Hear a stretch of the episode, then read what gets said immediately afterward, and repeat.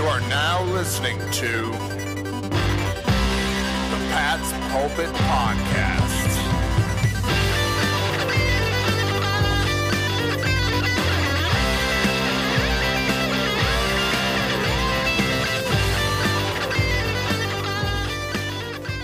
All right. Hello, everybody, and welcome to the Pat's Pulpit Podcast. It is Thanksgiving week. I am Alec Shane here breaking down Patriots Jets, whatever the hell it was, with my good buddy Rich Hill. Hopefully, this podcast finds you all enjoying some either time off or doing absolutely no work at the office while you kill the clock in anticipation of getting a half day on Wednesday and some good food and Thanksgiving fun on Thursday and Friday. Rich, how you doing, buddy? I'm doing well. I am doing well. This was a wild week. I feel like we say this every week, and this is probably a great sign for the league at how competitive everything is. But I think we're coming off of just like yet another very strong week of unexpected results. Like, obviously, offense is a little bit down, but like the games are as competitive as ever. And I feel like that's a good thing. Like the nine, or I guess they were eight and one at the time. The Eagles had to mount a comeback against the Colts.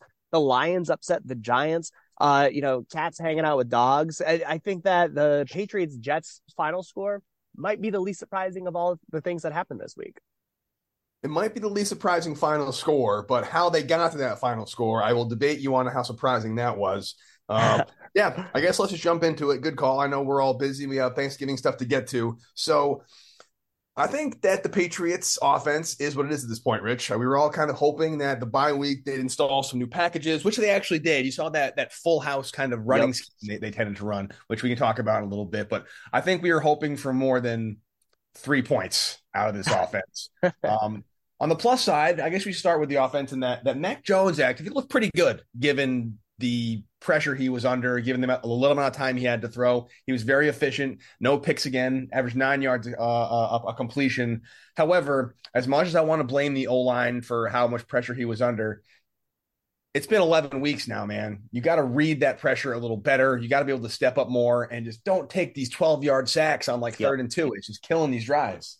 Yeah, I mean, I, I agree that the offense is what it is at this point. Like, obviously, there's some variance. They had those two missed field goals uh, that were like, if it weren't windy, but also like probably should have been made anyways. And then they had that fourth down uh, that they pulled just like the worst oh. play out of the the hat for that one. Um, but like they made it into relative scoring position in the Jet side four times, and like that's not bad. This is a very good defense. You obviously want to get more than three points, and so that's wildly disappointing. But like all in all, if if if they you know had a little bit more here and there, and they put up like they you know scored on more than one of the drives, I feel like we'd be like, all right, well that was like a hard fought, ugly win. But the three points is inexcusable. I love the new full house wrinkle. I think the biggest thing for me uh, is that the I agree with you is that this offense is just uh, not getting better. And I think obviously like Mac Jones has been feeling the pressure. The offensive line is in shambles. Uh, David Andrews is going to be out for more extended time. Uh, and then that just means that there's just a complete disaster at almost every position other than Michael Onwenu uh, on that line. And so it's it's hard to fully evaluate Mac Jones when he's getting pressure in his face in just two seconds. But I my, my big thing that like I will give Mac Jones credit for, and the biggest adjustment I feel like we've seen on the offense is that I think those sacks, he is taking those to not throw interceptions. And I will take that. I, I will let them, if, if it means that he has to be sacked a few more times each week because he'll eat, eat the interception ball, then I'll do that every single time. And I feel like that is a very real coaching point that they've given him.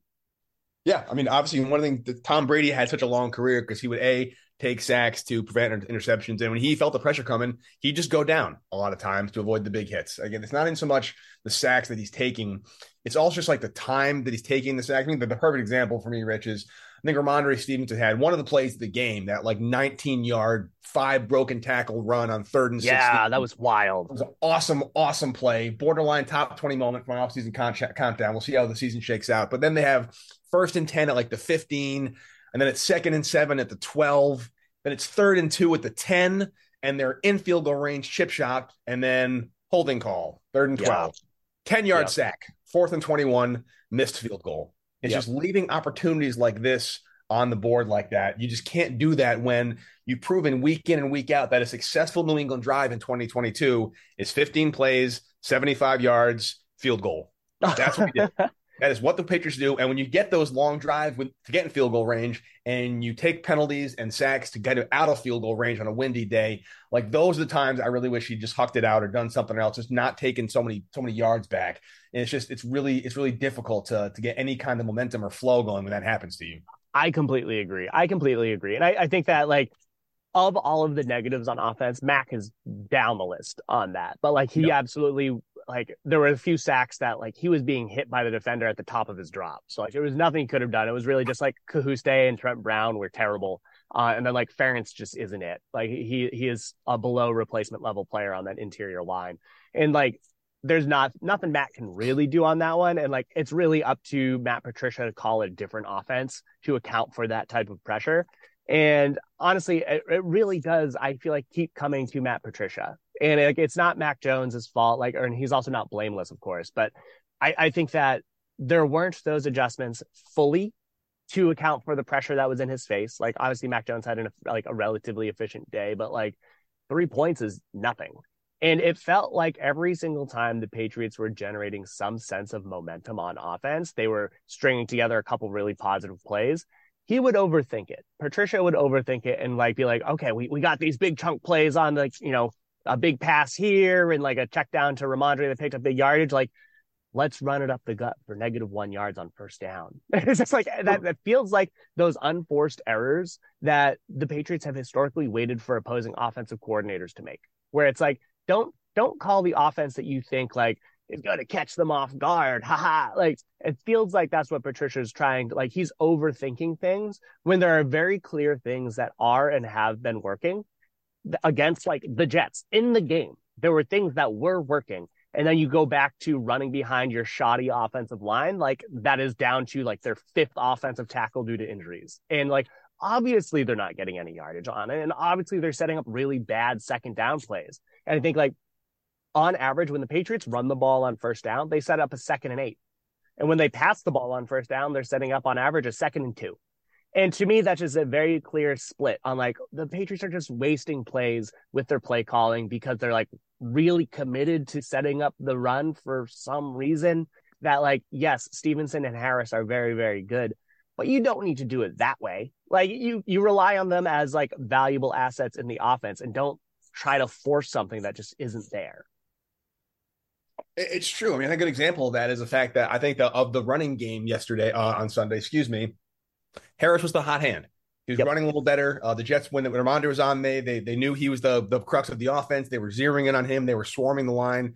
Damien Harris was averaging like eight yards a carry. Uh, so he only got eight carries, and Rhamondre got 15 carries. It's just these little things like that where like they're just not making the adjustments, and it's like putting a square peg in a round hole. They decide this is going to be the offensive scheme. We're not going to pay attention what the defense is doing. And you figure with a, a, lifelong defensive coordinator, he'd have an advantage. Be like, okay, here's a defensive scheme. Here's if, if I was on the defensive side of the ball, here's how I would counter that defense by making this adjustment or this adjustment. And they're just not doing it. They're obviously not going to do it. So I don't know how much more we could complain about it, Rich Hill. It's just, it is what it is.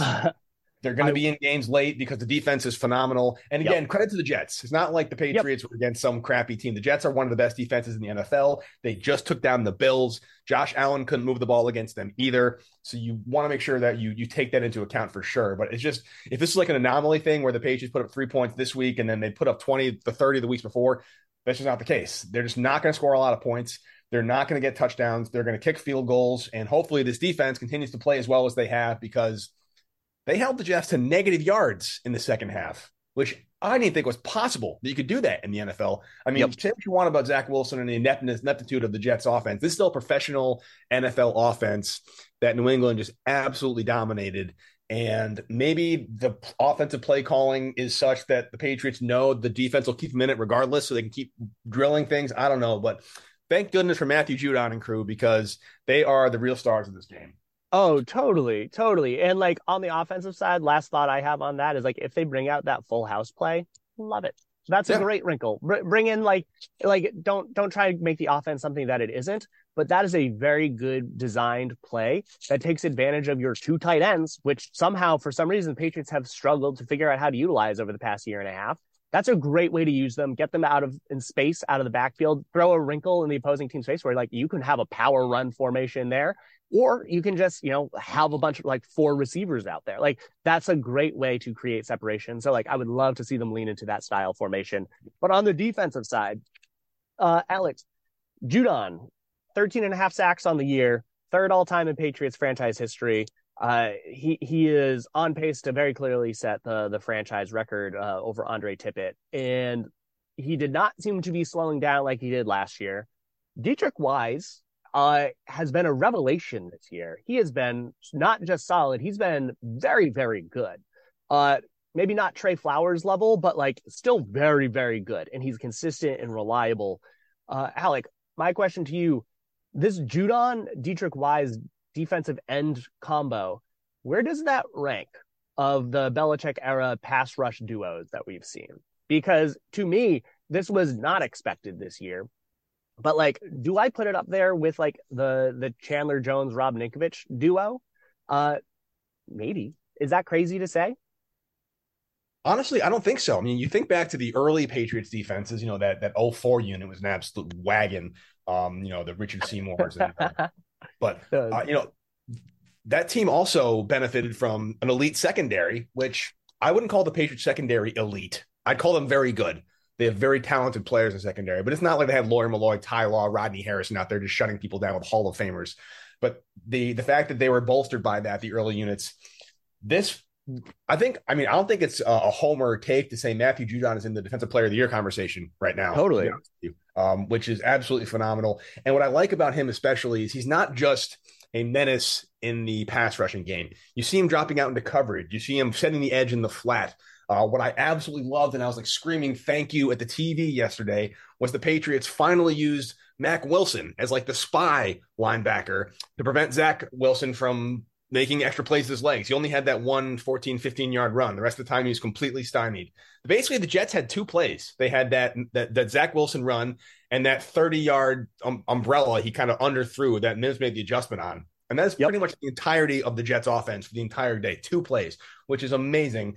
And you got to credit not only the front line for doing that, but I think the linebackers have made a really nice bridge between them and the secondary. I thought Mack Wilson looked great yesterday. I think Ja'Whaun Bentley had like nine tackles yesterday. Kyle Dugger is back in full swag. So I definitely yep. want to give credit to Judon and Wise and those that front line because they deserve all of it but it definitely helps knowing they can pin their ears back a little bit and get after the quarterback harder and really commit to the run. When you have guys like Dugger, when you have guys like Mack Wilson who stepped it up to clean up any mess that might come out on the backside.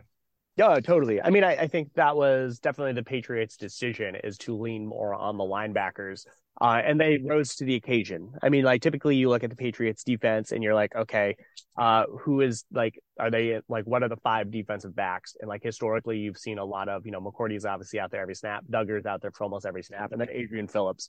Uh, it seemed like the Patriots made a very intentional decision to kind of like ramp down Adrian Phillips's snaps a little bit. Uh, and then like they elevated like Tavai ha- played almost half the snaps out there. Uh, Mack Wilson, to your point, like he played like 30% of the snaps it seemed like the Patriots were relying more on the linebacker linebackers versus the safeties. And I think it's because they wanted to ensure that nothing was happening in the run game for the Jets. And I think that just from a game script perspective, the Patriots were never in a position. I mean, obviously, it was like a 3 3 tie for the vast majority of the game. The Patriots were never in a situation where they felt like they could, uh, you know, go off uh, or like, you know, tee off on Zach Wilson by like going max coverage kind of a thing. But like that said, at the end of the day, uh, you remove Zach Wilson's three carries for 26 yards. Uh, the Jets only had nine carries for 10 yards. That's like, that's wild. like, can you, like the Patriots did their job up front. They did everything that they could to set up difficult second and third down situations.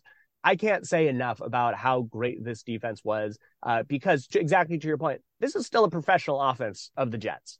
Like they, they didn't have Corey Davis. That's fine but this is still a, very much a real offense. Garrett Wilson has been one of the bright, like young receivers uh, coming out of the draft this year, and he had one catch for six yards. And uh, outside of that Mims catch, to your point, Zach Wilson had four completions for 31 yards. Like uh, this, the Patriots just walked all over this Jets team, both in the run game and the pass game Do you think that uh, you know they're coming off of two consecutive weeks where they've held their opposing teams to like you know roughly 50 net passing yards when you factor in uh, sacks? You know, the, of course, Sam Ehlinger against the Colts, and then Zach Wilson. But like even before that, they did it to Wilson the week before the Colts. Patriots are heading into a very tough stretch uh, for the rest of the year. What should we expect from this Patriots defense? Was this like an anomaly due to just poor Jets production, or like what have we learned from this defense? Yeah, I mean, I think can is it reasonable to expect the Patriots to hold the Vikings to negative second half yards? Uh, no, I, I don't think that's the case. But I do think it is reasonable to assume that the Patriots are going to be in position to win games late uh, for the bulk of the time. I'm less confident they'll be even close to in it against Buffalo coming up, but uh, I think that other than the Buffalo games they have on the schedule, they will be in these games very, very late. I mean, it, I know it's only week one, but think about how dominant the Dolphins offense is 13 points they held them to on the road in week one. You know, that that that, uh, that strip sack was for uh, not on the defense at all. So I think they have been very consistent in what they're able to do, limiting production. They're going to give up plays. The good players are going to make plays. I have no clue what they're going to do with Dalvin Cook and, and Jefferson. That's going to be a, an interesting conversation for the second half of the podcast. But I, I do think that as inept as the offense is at times, this defense is going to be able to keep the Patriots in games to the point where I kept saying to anyone who would listen, which was nobody because I watched the game alone. So I said it out loud. uh, this game is basically going to be there's going to be a team that makes a play in the defense or special teams. It's going to set the offense up for a field goal. That's what I was going to I was going to end. There's going to be a pick, like a Mac Jones pick or a Zach Wilson pick in opposing territory, and it'll be like a six three game. I kind of figured that like halfway through the third quarter, you figured that was going to be the result. And that's because the defense able to do it. And it's weird when you feel that you have the best chance to score points offensively when your D is on the field. Yeah, that's what it was for me yesterday. Yeah, totally, totally. And I'll also correct myself too. I was saying the the first half stats, um, but the points all still stand. That the, Patriots were putting their offense in the best situation to succeed, and that's been the story of the year. And that's why I don't think that what happened against the the Jets here was or should be considered an anomaly because the Patriots have had the best starting field position on offense in the entire league. That is not an accident. That is the story of the season. And the fact that the Patriots are struggling so much to convert that optimal field position into anything on offense, like any sort of offense production, means that it's a bit of a waste, but also points to the fact that like we should probably expect this. We should probably expect this moving forward because like that's what this Patriots defense does. They are, uh, without a doubt, one of the top three defenses in the entire league. They're number one by uh, advanced analytics, so DVOA, expected points, like all of those things. I think they're number two in points allowed, like number four in like yards allowed. Like they are unquestionably one of the top couple of defenses in the league. Part of it is due to them playing really shoddy offenses. And like when they play two games against Josh Allen uh, down the final stretch, maybe that'll change where their rankings are. But I, I think that this is a defense that will be an offensive instrument for allowing field shifting to take place. And something that we have to acknowledge is Jake Bailey placed on the IR. So Matt Palardy came out there as the punter. That is like the combination is that I expect that the hidden yardage part of the game will continue to be more important down the final stretch as the Patriots use their punting game to flip field positions and why Jake Bailey kind of had to take a seat due to his injury because Mac Jones on the offense not doing enough. But if you can force a three and out and then have a really great punt, and then uh, you know your special teams unit, Marcus Jones, can have another electric return, that'll maybe buy you ten yards net, and then maybe Mac Jones will you know get you another ten or twenty on his drive, and that's how you kind of flip the field. And, and that's basically what the Patriots have been having to do. And if Nick Folk had connected on those field goals, we'd been like, yeah, that's exactly what happened. But I, I think that uh, this defense is probably and unfortunately uh, one of the better parts of this New England offense and scoring opportunities. The defense is, but again, the, the the main offensive weapon for the New England Patriots, once again, special teams unit. Yep. Great transition, Rich Hill. This was probably the most exciting end to a Patriots regular season game since Kenbrell Thompkins show ponies, where's the beef? I figured I don't know how your kind of thought process was watching that that Marcus Jones return. I thought like, all right, he's he's going to break it. All right, I'll get to the 50. Just don't take a sack, get 10 yards, go for a long field goal. You have the wind. And he's like, oh man, he's already in field goal range. All right, we, we might win this. And then I was like, oh no, Mack Wilson, don't block him in the back. Don't oh block him. Oh my gosh, yes. and then no flag. He was through. Looking at the replay, I think it was a good non-call. It looked like it was from the side, not from the back. So I'm glad they got that call. But um, I want to be very clear that I'm thrilled with how that went. That was really fun to watch. I shouldn't come down to a late punt. I think it was a big bonehead play by the Jets. He just kicked totally. that out of bounds deep. I don't know why they even gave him a chance to field it. He had 15, 20 yards of, of real estate in front of him before the first Jet even got there. But man, what a finish. And thank goodness for the Patriots special teams because if that unit, I don't know how many points they'd have this season, honestly. Oh, totally. I mean, this they've been exceptional. Like honestly, like outside of the Patriots offense, this has been like one of the better seasons for the Patriots. Like this is like not necessarily like the 2019 Patriots defense, which is like one of the best of the past like 25 years, but like it's a very good defense. it's like one of the best jobs by the Belichick's that you can think of.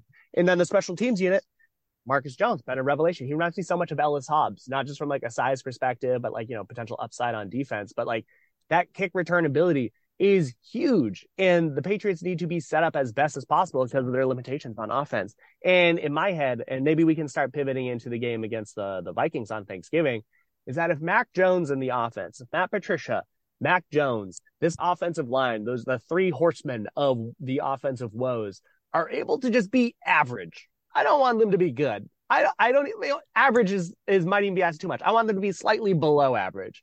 If they can pull that off, if they can be slightly below average for the rest of the year, there's no reason the Patriots can't make some noise in the AFC and you know like lose to the Chiefs at some point in the playoffs. yeah. Yeah, I mean at the end of the day, Rich, they won the game. They are now 7 and 4 or 6 and 4, excuse me. They have beaten the Jets 13 14 times straight and coming out of the bye, they're right more or less where we thought they'd be, right? I mean, other than the Bears game, which they should have won and they lost, we had them losing to the Packers, Dolphins, and Ravens. And so it's really hard to get too upset that they've got the exact same record we more or less thought they'd have. They're well positioned for a playoff spot. Uh, it's going to be a very tough road to hoe going forward, but it, it's just it's just frustrating because I think that it's going to sound like a weird analysis, but they really have the offensive weapons to be a below average offense. They've got it. They have the ability to do that and they just can't do it. Maybe they can find some offensive line help. I don't know. But again, I think you're right. I think it is what it is at this point. And I think uh, we'll be happy we've seen the Jets for the last time this season. Most likely that might have doomed the Jets' playoff hopes. We'll see. I'm not sure if anything else you want to talk about for this last kind of week 11 matchup, or we can move on to the Thanksgiving Day game against the Vikings. Let's move on to this Vikings game. All right, let's do it. Well, uh, let's do it all around the league first. That's what we do, Rich. Even though it's the same podcast, we can kind of go back and forth with this. I don't know if there are any games you're excited about uh, beyond the Thanksgiving Day games. The Lions and Cowboys are, of course, playing. Uh, I'm not sure if you know this, Rich Hill, but the last time the Patriots played on Thanksgiving night was 10 years ago, the butt fumble game. So yes. a nice little full circle that we've come that I'm very happy about. I was at that particular, game. And oh, I mean, that's just one of the all-time great moments. I still say to this day the worst play in NFL history. I know someone would disagree with me saying that Colts fake punt was worse, but I'll take one. Um, any games besides Pat, Pat's Vikings you're excited about this week? Yeah, I mean, honestly, uh, Bills Lions could be a sneaky fun one. Josh Allen is very clearly banged up for the the Bills. It took him a while to pick up against the the Browns last week, and this Lions team is coming off of an upset victory over a Giants squad that's like not bad. So I, I wouldn't be surprised if the Lions kept that competitive. Uh, it's the first game on Thanksgiving at 12:30 Eastern. Uh, then the Giants on the road against the Cowboys. Both teams are seven and three, fighting for that number two spot in the NFC East. That's going to be a very competitive game. I think that'll be pretty fun. And so I, I, think you look across this team or across this week, six four Bengals on the road against the seven and three Titans. Don't count out Tennessee, but the Bengals are really riding a hot streak. Chargers are five and five on the road against the four and seven Cardinals. Both teams are extremely banged up, but if they're able to be at full health, like that could be a highly competitive game. Three and seven Raiders on the road against the six and four Seahawks. If the Seahawks pull that off, I, uh, you know, McDaniels isn't going to be fired, but you know, could inch him closer to his return to the Patriots uh, should that the Raiders continue not to improve. Uh, the Rams uh, Sunday afternoon are on the road against the Chiefs, which uh, Rams have been terrible this year, but the you know last or biggest game these two played against each other in memory was that like 54 51 games. That was pretty exciting. So a chance for that. Packers on the road against the Eagles. Uh, and then uh, it's all capped off with just a, a just a terrible, terrible, terrible Steelers on the road against the Colts matchup. So uh, the the entire week is pretty exciting up until that Monday night game. Yeah, I mean, one big benefit. I am not a fan of Thursday night football outside of Thanksgiving, but one big benefit about playing on Thanksgiving or a Thursday night, I should say, is that it's a great Red Zone Channel day this week. You put on yeah. Red Zone Channel and you just watch all the exciting plays. I wouldn't call any of these um, Sunday, Monday games like massive rivalry games. They aren't like these, like maybe the the Rams Chiefs could be a potential Super Bowl preview. I don't think so, but um, I, I, this is a, this is a good game. Just do good day. Just kind of sit, recover from the turkey coma, and just watch some good football and hope nobody gets hurt and get some, some fun scores. Uh, but again, Rich, it's a very interesting day of Thanksgiving games. I think Thursday is actually the most exciting day of football this yep. weekend. I agree. Bills Lions might be sneaky good. Giants Cowboys might be sneaky good. And Patriots Vikings up until Sunday evening, I thought would be a more definitive Vikings victory than initially planned, but they just got absolutely spanked by the Cowboys I mean, it wasn't even close. Four to three wasn't even indicative of the final score, I think, in my opinion. It wasn't even remotely close. It was at home, and the Cowboys, who came in and just handed them their lunch, they're looking to bounce back pretty big on this one. But the question I guess I have is, you know, I haven't watched a ton of Vikings football beyond just highlights and watching them win really close games and being quote unquote the worst eight and two team in the NFL, blah, blah. I'd be very curious to see if the Vikings are looking to bounce back really, really strong with a dominant nationally televised performance against the Patriots to shut everybody up, or they're still going to be reeling from that beatdown and the Patriots can sneak one out. Yeah, I mean the biggest thing with this this Vikings team is that they are very much punching above their weight. Uh, their point differential on the year, uh, when you like obviously the Cowboys beat beatdown plays a big part of it, but they have a negative point differential. They're at negative two, and that that indicates that this is more so a 500 team. And so they have they are scoring or ranking well above what they actually should be at from a, a win rate. And like you you can understand why. Uh, that Lions, you know, they just are coming off of a string of a bunch of one score games that all went in their favor. Like a four point win over the Lions, three point win over the Saints, seven point win over the Bears, eight point win over the Dolphins, eight point win over the Cardinals, three point win over Washington, three point overtime win against the Bills that should never have happened if, if the Bills didn't have their own butt fumble. Like the the Vikings have been playing on borrowed time. And it all came to head against the Cowboys. I would not be shocked if the Patriots were able to continue that trend because you look across this team, uh, their defense is really bad. They have the worst rated red zone defense in the entire league. So hopefully that'll uh, indicate good things for the Patriots. They rank 29th in yards allowed, uh, and 27th per drive, 21st in points allowed per drive. This is in general a bottom 10 defense. Uh, they are particularly bad against the pass. Uh, they rank 30th in the league uh, in net yards allowed per attempt. So this is a struggling secondary. This is a team that does poorly in situational uh, football. You know, they're ranked 22nd in third down defense as well. This could be the remedy for the Patriots offense, especially for all of the challenges New England has faced against like, you know, a very good Jets defense. I think that this is a game that the Patriots can and should right the ship on offense. And it'll come down to how legitimate is this New England defense? Uh, or have they just been a paper defense playing against really bad offenses? Well, Rich, this this funny thing about a bad defense is going up against a pretty bad offense. So something's got to give here. I don't know what the Patriots rank in terms of red zone offense. They have to be the worst red zone offense in the league, or at least thirty first. The right. Broncos are worst. All right, so, so something has to give here. A very movable force meets a highly immovable object, and we will see which one buckles first. So, talking about this, yeah, they're very bad against the pass. You said, Rich Hill. Patriots are a, I think, a running team. The offense goes through Rhamondre Stevenson and Jakobi Meyers, and pretty much nobody else that's working for him. Do you see this as a change of pace? Will the full house kind of take a back seat because the passing game will work more effectively against the Vikings? Or do you stick with what you do best? You run the ball well, outlet to Rhamondre Stevenson, let him cook. What's your strategy offensively for this one if you are Matt Patricia? Yeah, honestly, if I'm Matt Patricia, I would probably replicate a bit of uh, what you did against the Jets here, which was a lot of quick passes, uh, trying to ensure that they have room to operate in the open field.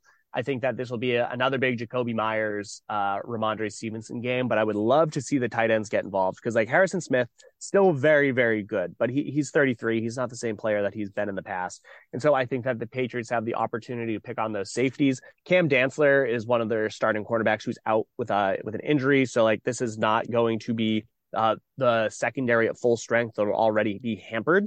And so there should be opportunities for the Patriots against the secondary.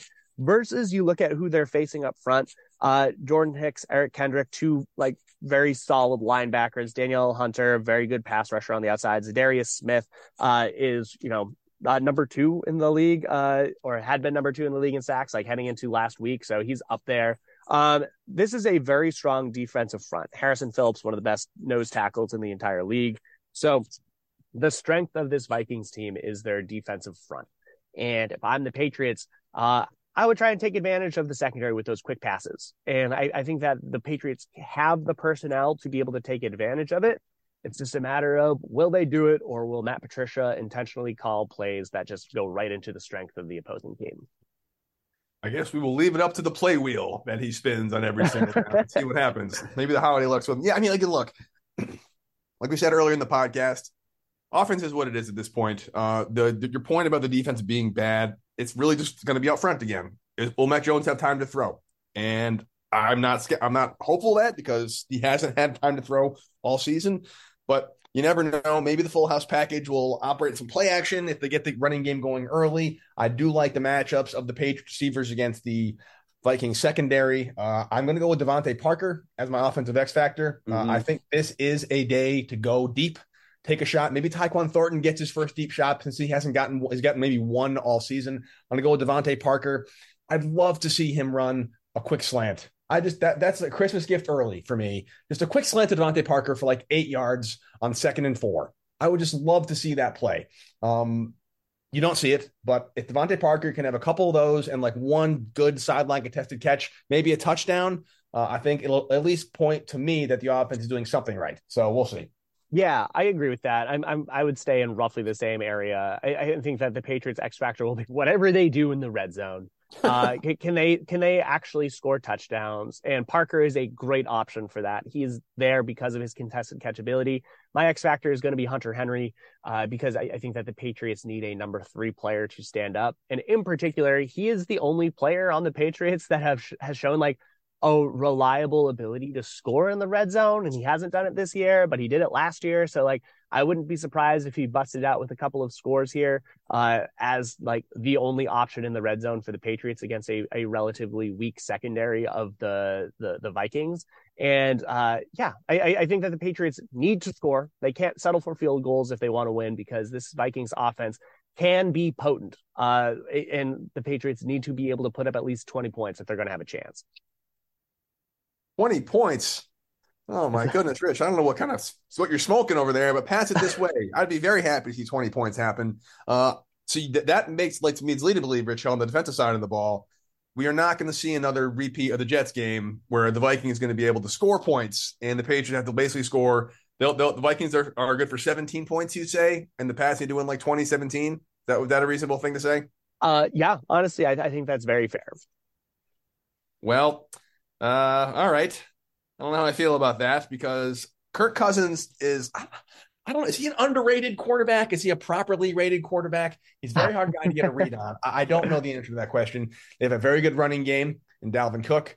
They have one of the best receivers in the game in Justin Jefferson. They are efficient. They they move the ball well. Uh, I think they're going to score points on this Patriots defense. So this really is a strength on strength matchup. Uh, what are you taking away if you're Bill Belichick? What's the big weapon? You want to limit Dalvin Cook and force Kirk Cousins to beat you through the air? Yep. You, you, are you okay giving up yards on the ground and not letting Jefferson beat you deep? What's your big weapon you want to take away if you're Bill Belichick on this defense?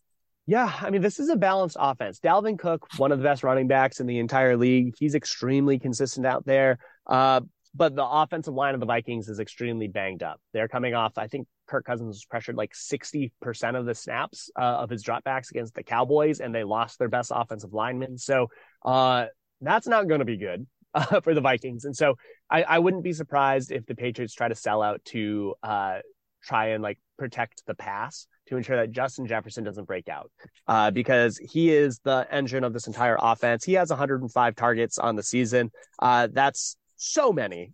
he has over a thousand yards already. Uh, Dalvin Cook is obviously like going to get opportunities out of the backfield, but I, I, would expect the Patriots in like a standard defense to be able to contain that running game at least a little bit. Where the breakdowns can and would happen are in the secondary against Justin Jefferson. And uh, you add in Adam Thielen, who's a very good wide receiver in his own right. He's definitely not producing to his historical levels at this point, uh, but he's still the, like a very reliable number two. TJ Hockenson, they brought him over from the Lions at the the bye week, or uh, sorry, at the trade deadline. He has integrated pretty well into this offense, and so tight ends in this offense actually do produce a lot across Irv Smith, TJ Hockenson, and and Johnny Mundt. Uh, the the three of them have combined for like 75 to 80 targets over the course of this year. And so that's, you know, eight targets a game roughly. And so this is a team that distributes the ball very well in the passing game, but the focal point is Justin Jefferson. And to that end, Devin McCourty is going to be my X factor. He had a dropped interception against Zach Wilson, but he is absolutely going to be that player deep down the field that will be expected to make sure that Jefferson doesn't have that breakout game that he had a couple weeks ago uh, against the Bills when he had, you know, like almost 200 yards. And uh, if he is, Devin McCourty is able to provide support over the top, limit Jefferson to like under 100 yards, I think that the Patriots would be in a pretty good situation to keep this game not just highly competitive, but in their favor. All right. I like that. Maybe Devin McCourty is the safety help with Jack Jones. Jonathan Jones, one of the Joneses on him, one on one with safety help. I see that. But again, there's just so many weapons, as you mentioned, and t- t- tight ends have been the Patriots' Achilles heel for a long time. Hockenson is a good tight end. Uh, and that's why I think the the combination of the play action, the running back coming out of the backfield, Dalvin Cook can catch the ball. It's not his super strength, but he's a capable receiver. Those little short wheel routes, that's why I'm going to go with Kyle Dugger as my X factor. I think he's going to he's going to have a big day against Dalvin Cook and whatever tight ends coming off the the, the chip block or the routes. Uh, he's going to have to kind of hold together the offensive uh, defensive line, excuse me, and the secondary. I want to see Kyle Dugger do good things. He's got a big big job ahead of him. It's not like he's got like one good player to worry about. He's got a good running back and good tight ends to worry about. So a Dugger, Adrian Phillips, Jabril Peppers uh, should be a big day from those guys. Oh, totally. And I mean, the Patriots, they played Hockenson earlier this year. They held him to one catch for six yards when he was with the Lions. And so, how did the Patriots do that? Uh, a little bit of Adrian Phillips, a little bit of Kyle Dugger. They definitely brought in their their coverage ability out there. I would expect them to do some of the same. But yeah, I mean, I, I think that this game is set up for the Patriots to be fairly competitive. Um, and, and so, yeah, I, I, think that the Patriots, my X factor, uh, I, you know, I said that it's going to be McCourty. I think that the Patriots safeties in general are going to be crucial because of just the strength of this Vikings team. Uh, and yeah, I mean, the Patriots, that's, those are their best players. you got to rely on your best players to stand out. Matthew Judon playing against this weak offensive line of the Vikings, as well as Kyle Dugger. Those are your best two defenders all year. Uh, and, and I think that those players should continue to step up as well. I should. We will soon see. Game is a couple days away. Thanksgiving night at 8 20 p.m. Uh, Rich Hill, hit the predictions here. All right. I think you get the choice. I do. Uh, we both had the Patriots winning, but I had it a lower scoring game. I'm not overly proud of it, but but I'll take it, I suppose. Uh, again, this is an interesting game. I really thought the Patriots would lose this game, but then the Vikings just stopped playing that well, and they just got spanked.